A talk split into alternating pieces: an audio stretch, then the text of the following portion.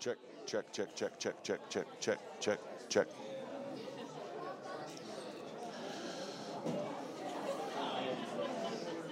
Right. Good morning, good morning.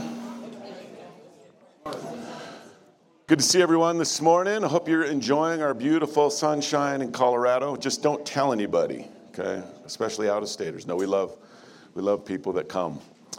Um, uh, grateful to have you here this morning. My name is Aaron. I'm uh, the pastor here at New City Church. We're going to have our time in God's Word here today in a moment.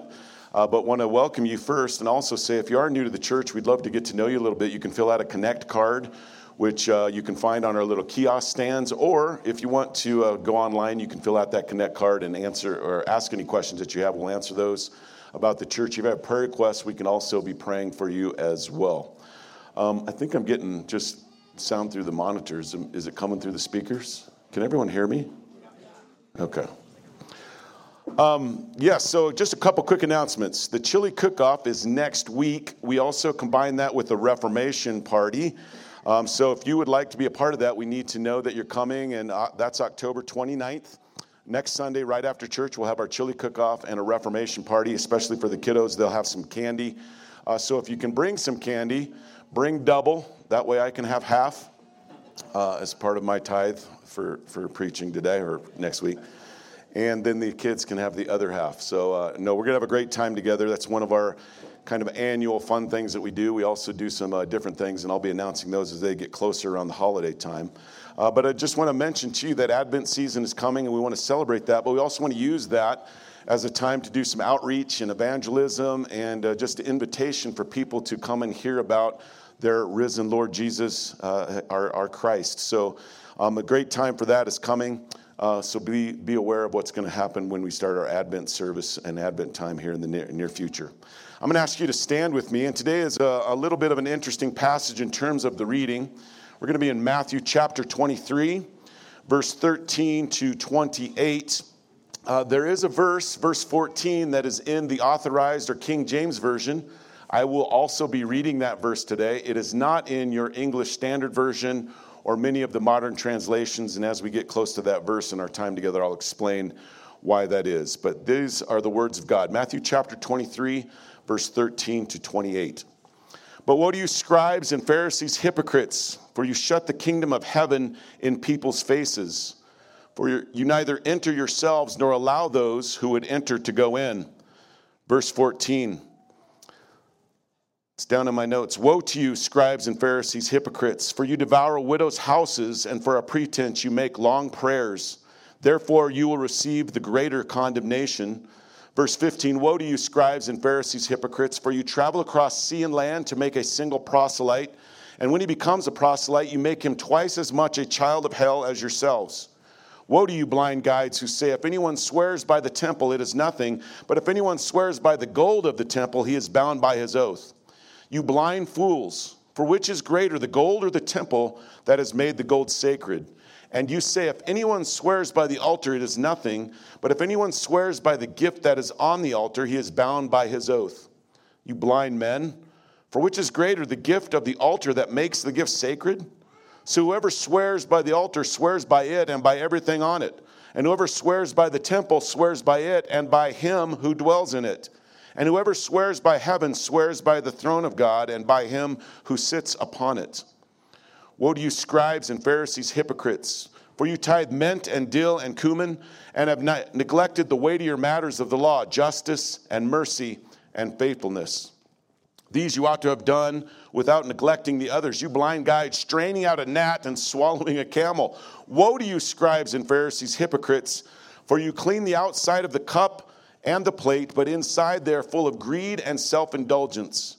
You blind Pharisee, first clean the inside of the cup and the plate, that the outside also may be clean. Woe to you, scribes and Pharisees, hypocrites, for you are like whitewashed tombs, which outwardly appear beautiful, but within are full of dead people's bones and all uncleanness. So you also outwardly appear righteous to others, but within you are full of hypocrisy and lawlessness. Let us pray. Father God, we're grateful to be in your house on the Lord's day, to serve you, to worship you, to sing to you, to center everything we do on you. Most of our weeks entail us centering life on ourselves. We can become selfish. We can become uh, navel gazing. We can become overly thoughtful about things that we need to put away, sins that we are managing, we need to kill. Many times, God, we're thinking of ourselves when we should always be thinking of you. And as we come here today, may this time that we have in this service be focused on you and your word. Your word is truth, and we love it. We want to read it and know it and understand it. But we want it to also point us back to who you are and what you've done for us.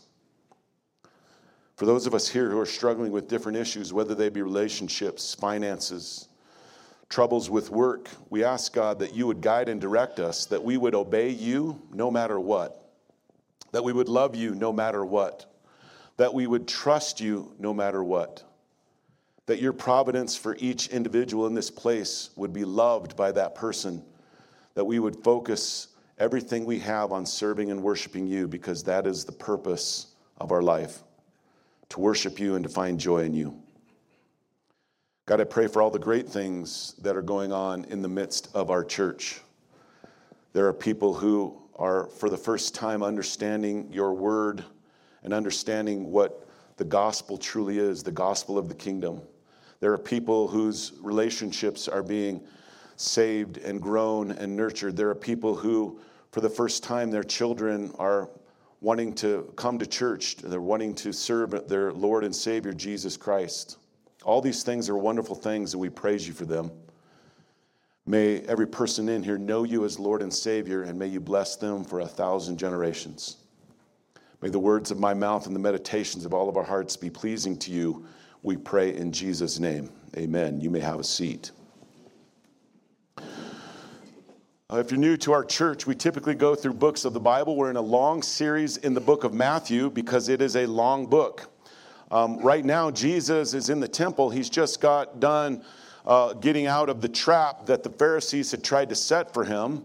And he is lecturing them because he is God on their waywardness. One of the reasons why the Pharisees were wayward is they come from a long line of people who had persecuted the prophets and even killed them from time to time and neglected what the prophets of God had to say in the Old Testament. And Jeremiah was one of these Old Testament prophets. It said that he was a weeping prophet, that the book of Lamentations is about the lamentations or the lament of Jeremiah. He said that not only was he the weeping prophet, but he was a prophet that had only one disciple and he was called to prophesy to Israel for their repentance or judgment. Repent or you will be judged. Um, it said that you know, he complained a little bit when God first called him to be the prophet. It said that, you know, he said, I can't talk. I'm not a good uh, rhetorician. I don't know what to say. He kind of complained a little bit about uh, the, the call that God had on him to go prophesy to Israel. But in the end, he was obedient, and it says he was bold and courageous, and he went where he was told to go. He prophesied because the religious leaders of that time were greedy, they were worshipers of Baal. They went through the motions of trying to worship God, but they really were uh, participating in the worship of Baal. Kind of like the secret societies that you see today that claim a, an allegiance to Christ, but they worship Satan or his minions or any kind of demon that you could, uh, every kind of demon you could possibly imagine. That was what was going on with the religious leaders in Jeremiah's day. Now, Jesus, I mentioned Jeremiah because Jesus fulfilled many prophecies from Jeremiah. All of the prophecies about the Messiah from Jeremiah were fulfilled by Christ. And he was one commentator, um, or there was one commentator that called this the Jeremiad, in, in other, instead of jihad, it was Jeremiad to the Pharisees and the Jews. That Jesus came as the last prophet to tell the Jewish people, the Israelites, especially the religious leaders, they needed to repent and believe. Now, I say this because the general aspect of what you can get from Matthew in terms of the Pharisees is this they rejected their Messiah. They clothed that rejection in Christianity, but they rejected their Messiah. They wanted a religion for their own. They wanted Christ to come on their terms, and they rejected him. And that is the lesson for all of us. If you reject Christ, you will spend an eternity, uh, an eternity separated from him. There is no other option. You receive Christ, you repent and believe in Jesus Christ, or you will spend an eternity separated from him. And Jesus comes to the religious leaders throughout the book of Matthew. He's telling people, I'm here.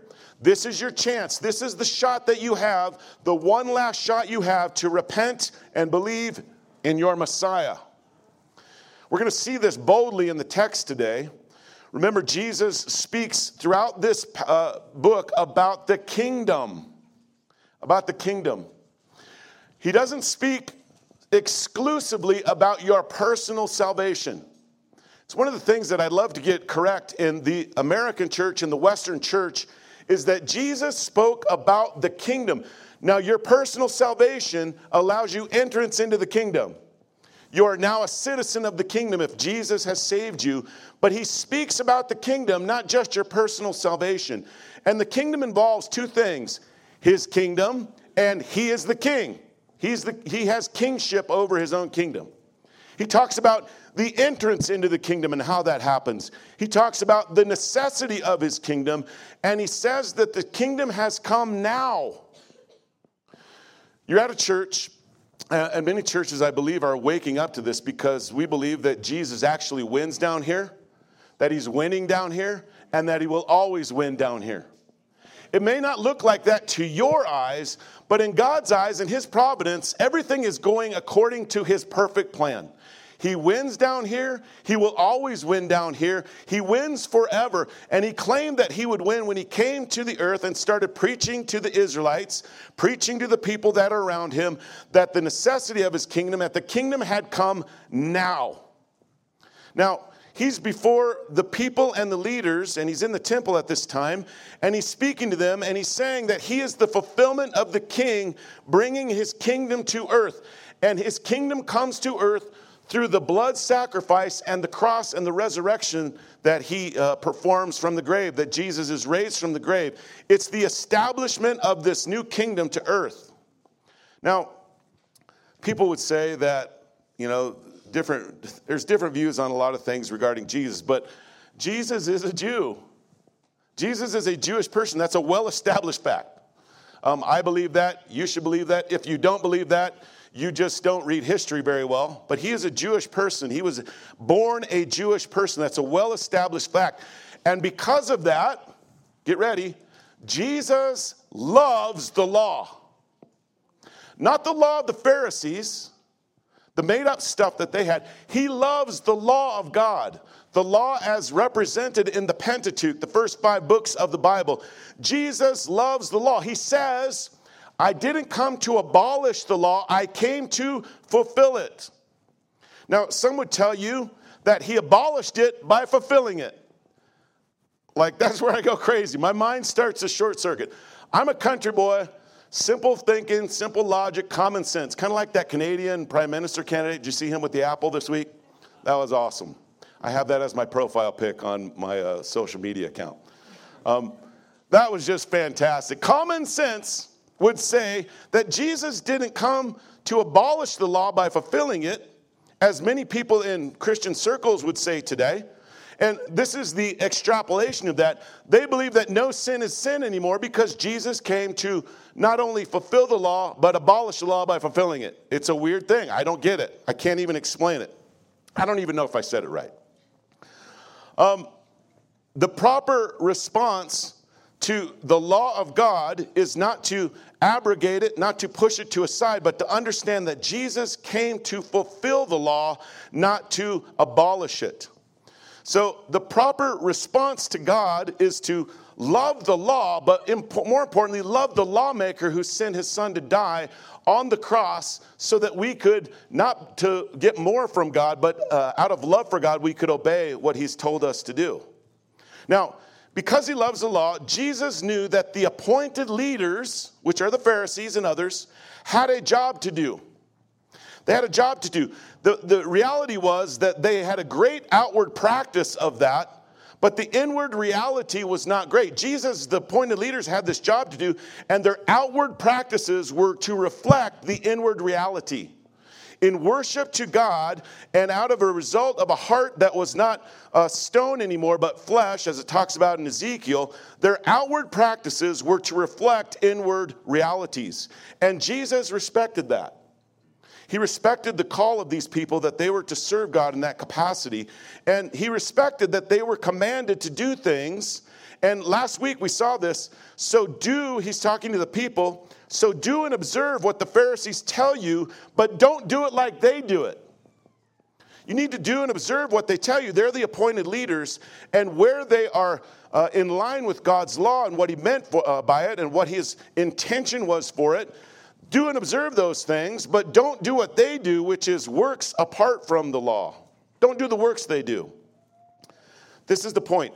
The inward reality is what is important. Many times when I'm thinking, even of my own self, of, you know, why did I do that? What, what was the, the thing going on? And, you know, you always have an excuse and a, and a justification. I did that because not that this ever happens, but I ran that red light because the way they design traffic in this city is crazy. I'm perfectly justified. And if we were libertarians with, you know, that mindset, like if you go to some Asian countries or even South American countries, there's no lights, just kind of function, just kind of get in the groove. That would be my kind of country, man, because I'm a professional driver. Okay, I digress. That's not the problem with me running the red light. The, the running of the red light is a heart issue. I have an issue in the heart. It could be pride, it could be ego, it could be vanity, it could be all the things that the heart is kind of an idol factory, as John Calvin said. But my heart wants to do the wrong things, and I need to get to the inward reality and understand what's going on in there to see the outward manifestation of a heart changed by God. The sign of a changed people leads to obedience to the dot and tittles of the law for the right purposes glorification and worship of God. Now, the Pharisees and scribes had butchered it. Why? Because their hearts were hearts of stone and they were far from God. Now, this is what's interesting about the Pharisees. They looked dialed in. They were the Bill Gates, Jeff Bezos, CEOs of their time. They were disciplined. Like there was nobody more disciplined than a Pharisee. They were intelligent. They were in, in a false way or in a bad way, they were courageous. They followed through with what they believed in. And now, the story of Israel, as well as the Pharisees, is that a human heart left to its own prideful devices will pervert the love and law of God to the point where some, some can, as it says in this passage, become twice the child of hell as yourselves. I have to be careful uh, when I say this because I think this particular passage and the passages surrounding this can be really applied to churches who have a theological uh, ambition and drive. They want to know precise theology. They want to make sure that it's dialed in and correct. That is a good thing, by the way. That's probably something sorely lacking in the church is to have a, a theology that's rooted in Scripture, and I know these things. But that theology should lead to the love of God. It should lead to a greater obedience of God. A heart that is a, a fleshly heart when confronted with the love and law of God, wants to understand for sure correct theology and good theology, but it doesn't make that its God. Now, see, when we go and make proselytes, or the Pharisees, when they made proselytes of their perversion of the love and law of God, it created children that were twice the child of hell as yourselves. Now, this is the way I would um, categorize this. The Pharisees had created a man centered religion. Every man centered religion is worse than robust atheism. I would prefer that people are atheist rather than a religious order or a religious belief that is centered on them or a man or man centered thinking, secularism. It's filled with lies, deceit, corruption, and soul crushing or even soul damning hypocrisy. Now, this is where we're going to start today in this passage because this passage is kind of a uh, flip side of a coin of Matthew chapter 5, which is the Beatitudes. I'm going to read for you from Matthew chapter 5 what the kingdom looks like. People who enter the kingdom are blessed. Jesus has saved them, that's the main blessing, but they're also blessed in this manner. Verse 2 of Matthew 5. He opened his mouth and taught them, saying, Blessed are the poor in spirit, for theirs is the kingdom of heaven. Real quick, poor in spirit means you realize there is a God and you're not him. That's what poor in spirit means. It's not prideful that I'm 51% good, therefore I will achieve heaven. That's not poor in spirit. Poor in spirit isn't like a, a, a, weak, kind of mangled person in their soul that just walks around pouting all the time. That's pouting in spirit. That's different. Poor in spirit. I realize there's a God, and I, this is how Paul put it, and I've said this many times. I'm a sinner later in his life. I'm a pretty bad sinner. At the end of his life, I'm the chief of sinners. That's a good representation of poor in spirit. It's a person who um, really loves to look at the log in their own eye before they deal with the speck in others. Okay, blessed are they. They'll receive the kingdom of heaven. Blessed are those who mourn, for they shall be comforted. Those who mourn over what? Yes, uh, there's a sense of mourning over some tragedy in life. Mourn over their sin. That was the original intention of this particular beatitude. You realize your sin and you mourn about it. You realize how you've wronged God and you mourn about it. You'll be comforted. Man, oh man. Some of the worst sinners are some of the most joyful people I know, especially if they mourn for their sin. Like you hear stories, you wouldn't believe who I was before I came to know the Lord. I was an axe murdering, you know, whack job taking over countries, and Jesus saved me. And I mourned over my sin. And now the joy. Paul was that guy, right? Paul was a murdering, uh, anti Christian. Like he, he loved it. He was bloodthirsty. We'll talk about that here in the later part of this, this section we're in. Blessed are those who mourn for their sin, they shall be comforted. Blessed are the meek for they shall inherit the earth. Meekness isn't, again, kind of doormat. Meekness is controlled strength. I know when I'm supposed to be strong, and I know when I'm supposed to be weak. That is meekness.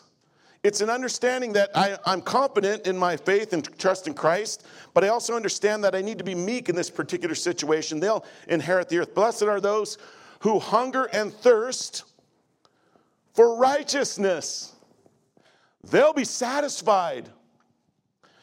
I got to be honest, man. I, I, when I left high school, my whole intention, I was a believer, my whole intention was to become a doctor because I saw them playing golf a lot. And they drove nice cars.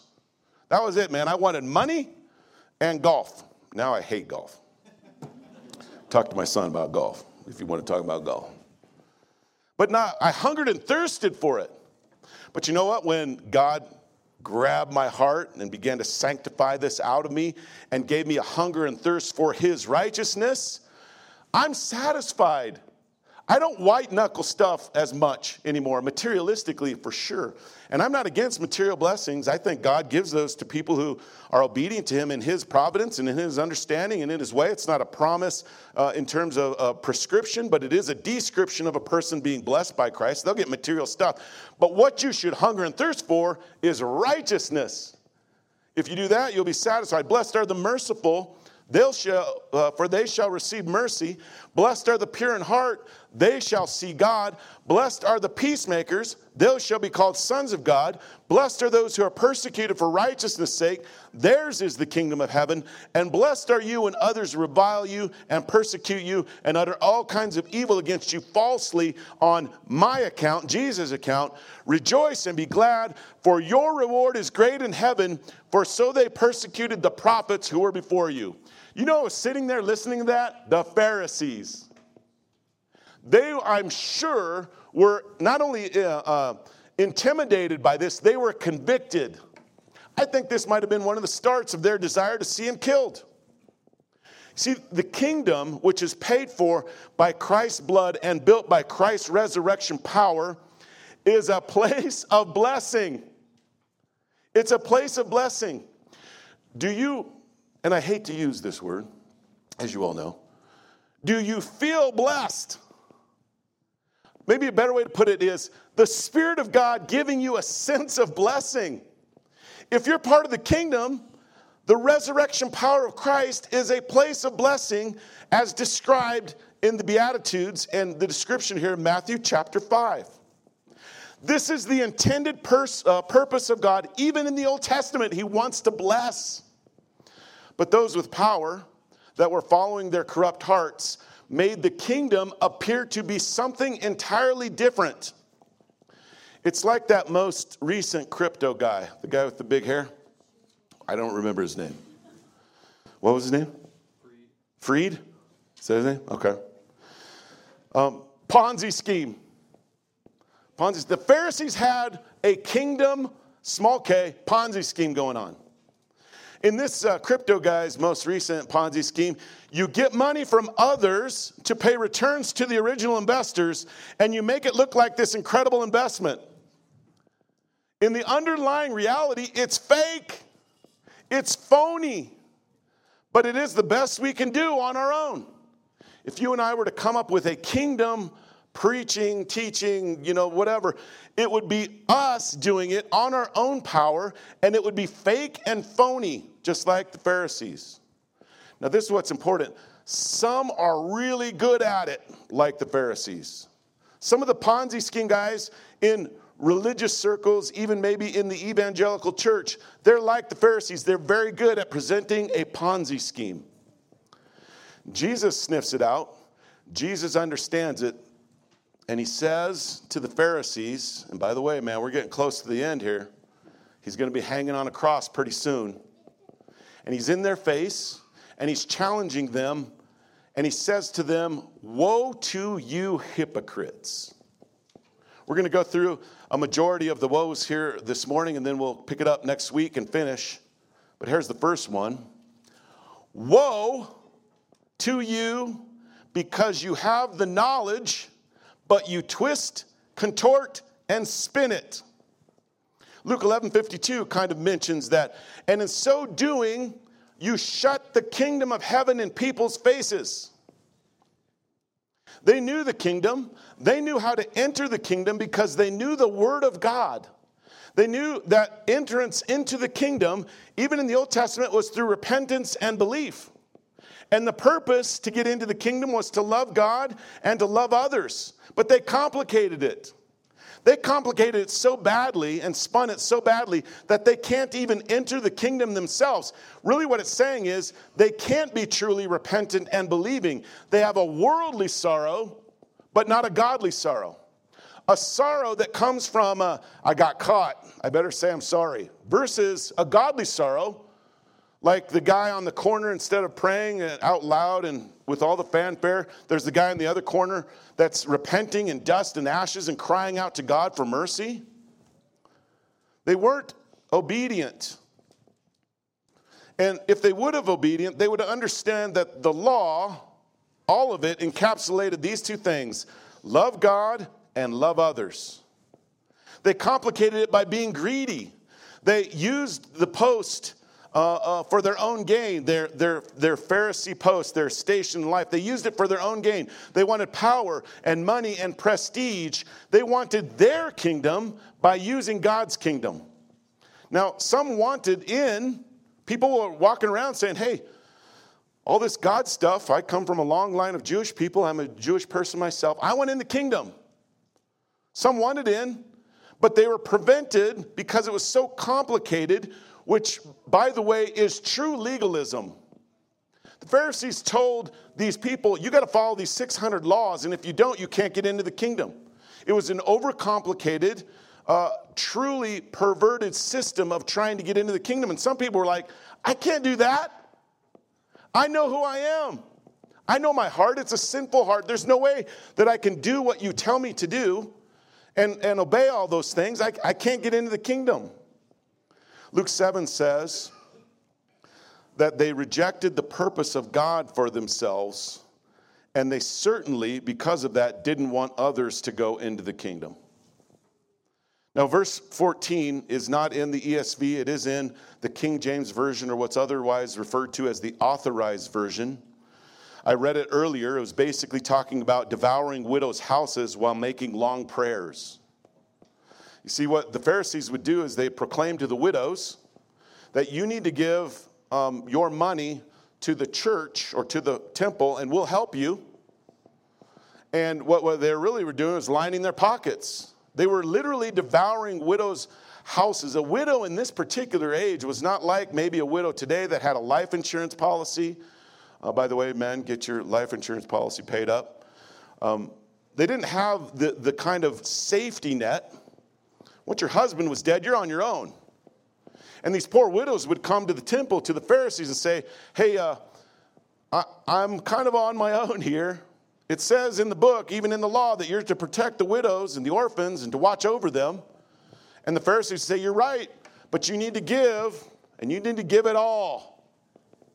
And they would take advantage of these poor widows and devour their houses. And all the while doing it, they would stand on that corner in the temple or stand on that street or the stair, wherever they were, and they would make these long, elaborate prayers, drawing attention to themselves. Now, verse 14, by the way, is not in the ESV or many modern translations because they say that the uh, best manuscripts, the most uh, oldest manuscripts, do not have that particular verse in the manuscript evidence that they have. Um, I tend to think that it falls well in line with what the, the scriptures say in this, so that's why I included it today. But you devour widows' houses while making long prayers. That's a woe. You have knowledge, you can twist, uh, twist and contort it and spin it, and because of that, you shut people out of the kingdom. And woe to you, cursed are you for that. Next woe. Woe to you because your proselytes are twice the child of hell you are. Parents, this isn't like a, an apples for apples Canadian Prime Minister analogy, okay? But this is an analogy that you need to listen to. If you're not raising your children in the nurture and admonition of the Lord, and you're raising them in the nurture and admonition of Oprah, the nurture and admonition of Dr. Spock, the nurture and admonition of whatever parent, you know, social media influencer is out there. Woe to you because you could be making twice the child of hell that you are. Now, Jesus is talking about these proselytes, the people that the Pharisees uh, went out to evangelize. You know that the Pharisees were like really good missionaries. Like historically, they were zealous about getting the word out about their Pharisaical understanding of Judaism. They worked hard at evangelism. And they would go to people, and apparently, many of the people they talked to loved the message. I'm sure they were kind of the type A personalities with the spreadsheet for everything. And these particular people became twice as zealous to preach the false gospel, which was no gospel at all. You convert people to what you win them to, is the principle here. And if you win them to legalism, trying to earn God's favor through your righteousness, even though your righteousness is filthy rags, you convert people what you win them to. They will become twice the child of hell that you are. Now, that comes into play a little bit later, but this is the irony. Many Jewish proselytes turned to Christ later in the, the uh, first century, and then they try to Judaize the message of the gospel. And what does Paul do? What does even Peter eventually do? They criticize or, or uh, they say, no, we're not going to Judaize the message of the gospel because Judaizing the gospel is false religion. And again, false religion is usually more powerful than a robust atheism. People love it. They love their false religions. They feel in control of it. And the Pharisees, as they converted people to their Pharisaical understanding of the Old Testament, they made, uh, they made proselytes who were twice the child of hell they were, that were involved in this false religion. It, it permeated even the New Testament church, and they had to deal with that. Woe to them. Third woe, woe because you are blind and you are leading the blind into further blindness. The picture of this is you're stumbling in the dark and you're never getting to the place of understanding, of truth, of the gospel, of the message of Jesus Christ. Uh, Doug Wilson says this there's a sandwich right in front of you, and you refuse to take a bite out of it. Like, I would never do that, as you can tell. I love my sandwiches. You're stumbling in the dark. You're never getting to a place of light. You're never leading people to truth. And this is how it's represented you make false oaths or oaths with loopholes. Oh, baby, here we go.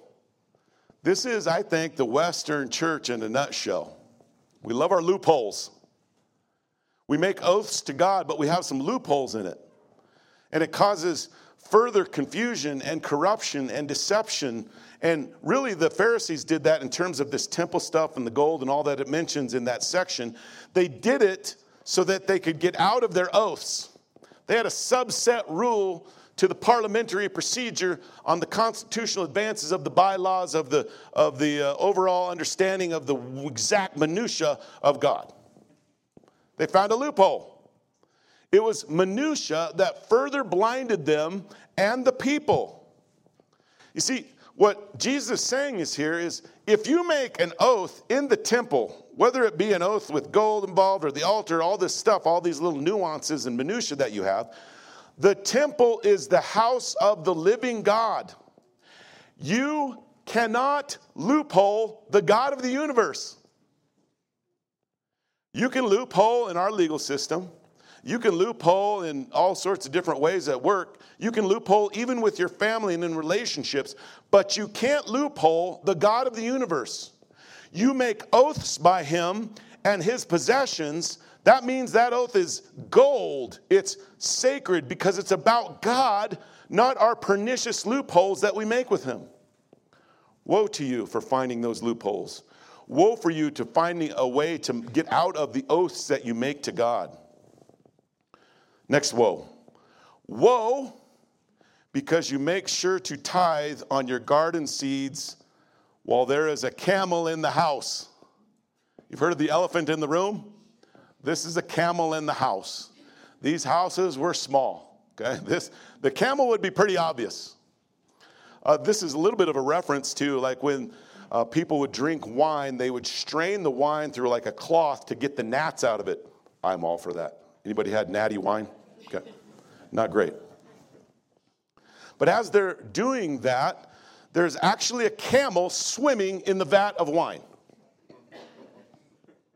Woe to you because you tithe on your garden seeds, but there's a camel in your house. The camel in this instance is your greed and your lack of living in the weightier matters of the law. There's a lot of people, I call them the SFBs. You know what that stands for? The slick, fine, and beautifuls. A lot of people in churches, slick, fine, and beautiful, man. Uh, I'm just trying to wear a tie just to keep up. But man, they got everything dialed in. They, they say the right things, they believe the right theology, they do the right, you know, particular things so that, of course, people can see. But they lack in the weightier matters of the law. Jesus says there are three of them justice and mercy and faithfulness. I've been on this trip, not drug induced, okay? But I've been on this trip for the last several years of understanding how the lack of justice and mercy and faithfulness pervades even the Christian church. Let me put it another way unequal weights and measures. Do you know what God calls that? An abomination. Like our lack of justice and mercy and faithfulness is equivalent of an unequal weight and measure. It's tilting the scales of justice through corrupt and evil means. It's an abomination. Woe to them because they tithe on their garden seed and there's a camel in the house. Some can be trusted in the little things, and they like that, so they can get away with cheating and deception in the bigger things. Faithfulness in the small things is supposed to help with faithfulness in the bigger things, but many times it doesn't, and that's why Jesus calls it hypocrisy. Great if you're doing the little things well. You should also be advancing in your sanctification of the bigger things, the weightier matters of the law, justice and mercy and faithfulness. God takes justice and mercy seriously. I'll talk more on that in a moment. He says, You ought to have done this. He says, You ought to have tithed on your garden seed. Uh oh. All the anti tithers love that particular verse. Ah, see, Jesus condemning tithing. No, he's affirming the tithing of the garden seed. He says, The tenth of the garden seed, that's about right, because I made you, I gave you all that you've got, and as a tribute to me, I want a tenth of your garden seed. But I also want, in conjunction with that, for you to deal with the camel in your house. You should tithe because it's your tribute to God. But the tithe that you give is needed for justice, mercy, and faithfulness, which you avoid and try to get around. Woe to you. Next woe. Woe because you're a poser. That's my paraphrase. You're a poser. I love this one. How am I doing on time? Oh, I got another hour. You're a poser. You wash the outside of the cup, but the inside is dirty. I can't stand that. Sometimes when I've had not the best dishwasher, I've put the coffee cup in or the milk cup in. My wife loves this one. The milk cup in, it doesn't get out that crusty, creamy circle at the bottom of the cup. And then you put some, ugh, this grosses me out. The outside of the cup got really clean, man. That washer did the thing. But the inside of the cup has crud in it. Ooh. Little extra, you know, protein, I guess, for your drink. Woe to you when you wash the outside of the cup, but the inside is dirty. Can I tell you that this is probably a great summary verse for everything that Jesus says to the Pharisees? Here you go. Your heart isn't changed. Your heart isn't changed. There is no fruit. The right things are said. There is maybe a little obedience, might appear to be there. The only reason that there's a little obedience there is to manipulate others into thinking you're better than you are. But the heart isn't changed. Folks, throughout the Testaments, Old and New, throughout Scripture, there is one clear thing that you always can count on the outside in approach does not work. The outside in approach does not work. If you'll clean the inside, and you can only do that through repentance and belief in the regenerative power of God working you, the Holy Spirit saving you. If you clean the inside, the outside will follow. The outside is the easy stuff, but it is not long lasting. Cleaning the outside of the cup is easy, but it's not long lasting. It's the heart. It's the heart. It's the heart. Woe to you when you pose. Woe to you when you clean the outside, but the inside is dirty. This next one's even better. Woe to you because you are bloodthirsty and you make it look so proper. That's what whitewashed tombs are talking about. Tombs in those days, um, it's tombs with bodies. There'd be bodies all around, and they'd be in these tombs. And they would actually whitewash them so you would stay away from them because if you touched a tomb or if you touched a dead person, you were considered unclean. So that's what Jesus is referencing. Woe to you because you're whitewashed tombs. This is where the Pharisees and scribes hide the bodies. What bodies? The bodies of the prophets. Soon to be the body of Jesus. This is where people who have no heart change, you might have some outward posing going on, shows where they're bloodthirsty. It's where the Pharisees and scribes hide their bodies, the prophets, John the Baptist, the prophets down through the Old Testament. The dirty truth is that people in man centered religion, even though it sounds kind of Christiany, it sounds kind of gaudy, um, G O D D Y. It sounds like God is in there. It's, it sounds a little like the kingdom. The dirty truth is they want to kill anyone who would call them to repentance and belief in the true king and his kingdom. The prophets are buried there. And soon Jesus, the final prophet, and more importantly, the Messiah, will be buried there. But it's Friday and Sunday's coming, right? Jesus will rise again. Now, this is the story of Old Testament Israel and the story of many today. I can't quiet my conscience. I can't make up enough loopholes. I can't make the outside of my life look good enough. I'm trying to try uh, to, to tie rotten fruit to a tree that is dead. So I'm going to do this. I'm going to kill Jesus. I'm going to kill the one who wants to save me. How will I kill him? I'll reject him. I'll reject him until I die, and I'll spend eternity separated from Christ in a literal place called hell because I don't want to repent. Now, you could go that way, or you can repent. And in Romans chapter 12, it says repentance is the logical thing to do, your spiritual act of worship. You want to be cursed? Or do you want to be blessed? Which will you have? Will you have the kingdom of heaven or the kingdom of the whitewashed tombs filled with the bodies of people who have rejected Christ? They can't quiet their conscience. They can't quiet, uh, make up enough loopholes. They can't make their outside of their cup look good enough. They tie rotten fruit to the tree, and so they're going to kill Jesus and reject him until they die. Which will you have? Jesus' kingdom or the kingdom of those whitewashed tombs? There's some practical applications to this text. Number one, obedience is good. Obedience is good.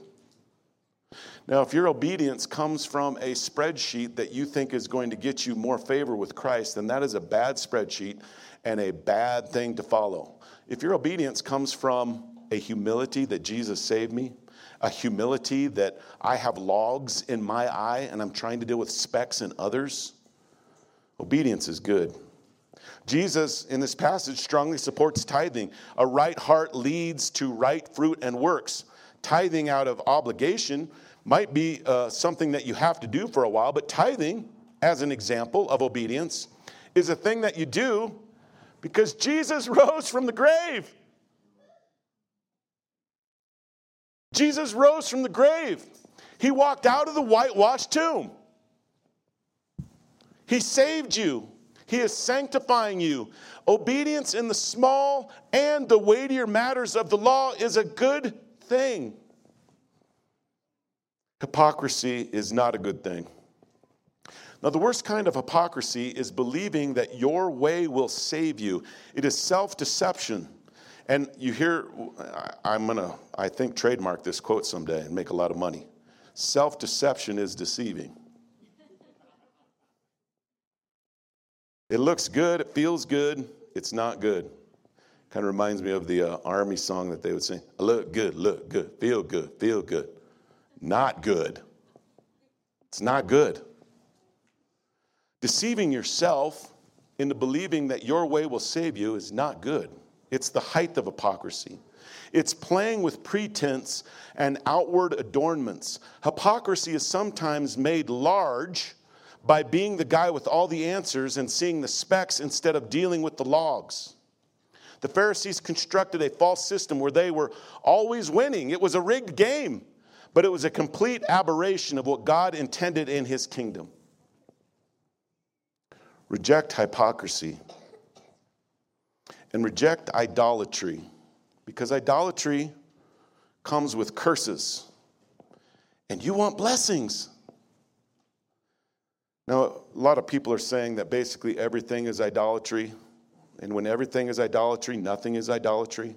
You've heard maybe recently that the love of family is idolatry. Not necessarily.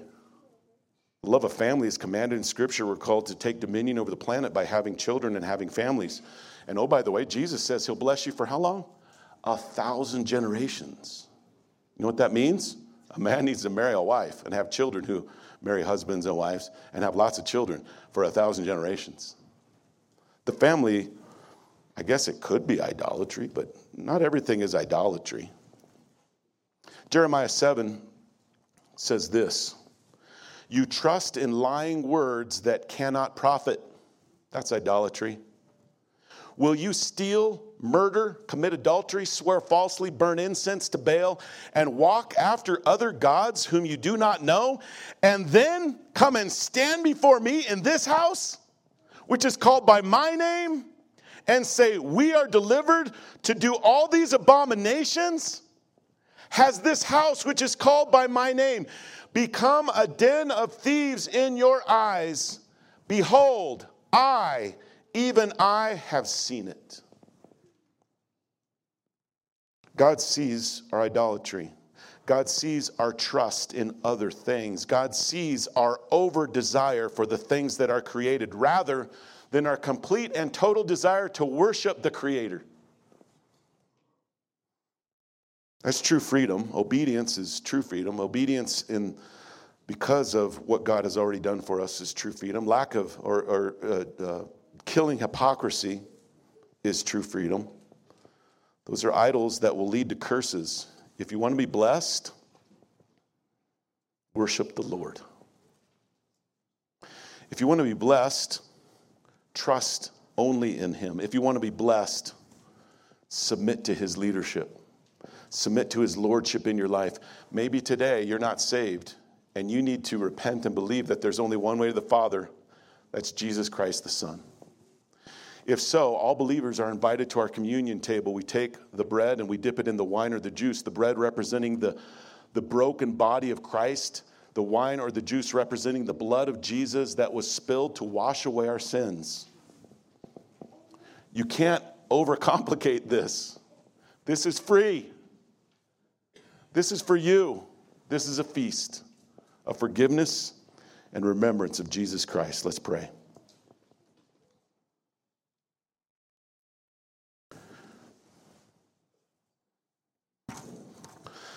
Father, your stern words to the Pharisees could be stern words to us. Maybe we think more highly of ourselves than we ought. Maybe we think that even our theological precision is at a place where we can rely on it instead of Christ. Pray, God, that all we do, including studying your word, being a part of a local body, a church, obeying you, all of it would be for your glory and because you have saved us, not to earn more of your love, but because you've already loved us. As we come to this table and celebrate the forgiveness that we have in Christ and remember what we have in Christ, pray that each of us would come meekly, poor in spirit, mourning of our, over our sin, so that there may be great joy. Pray this in Jesus' name. Amen.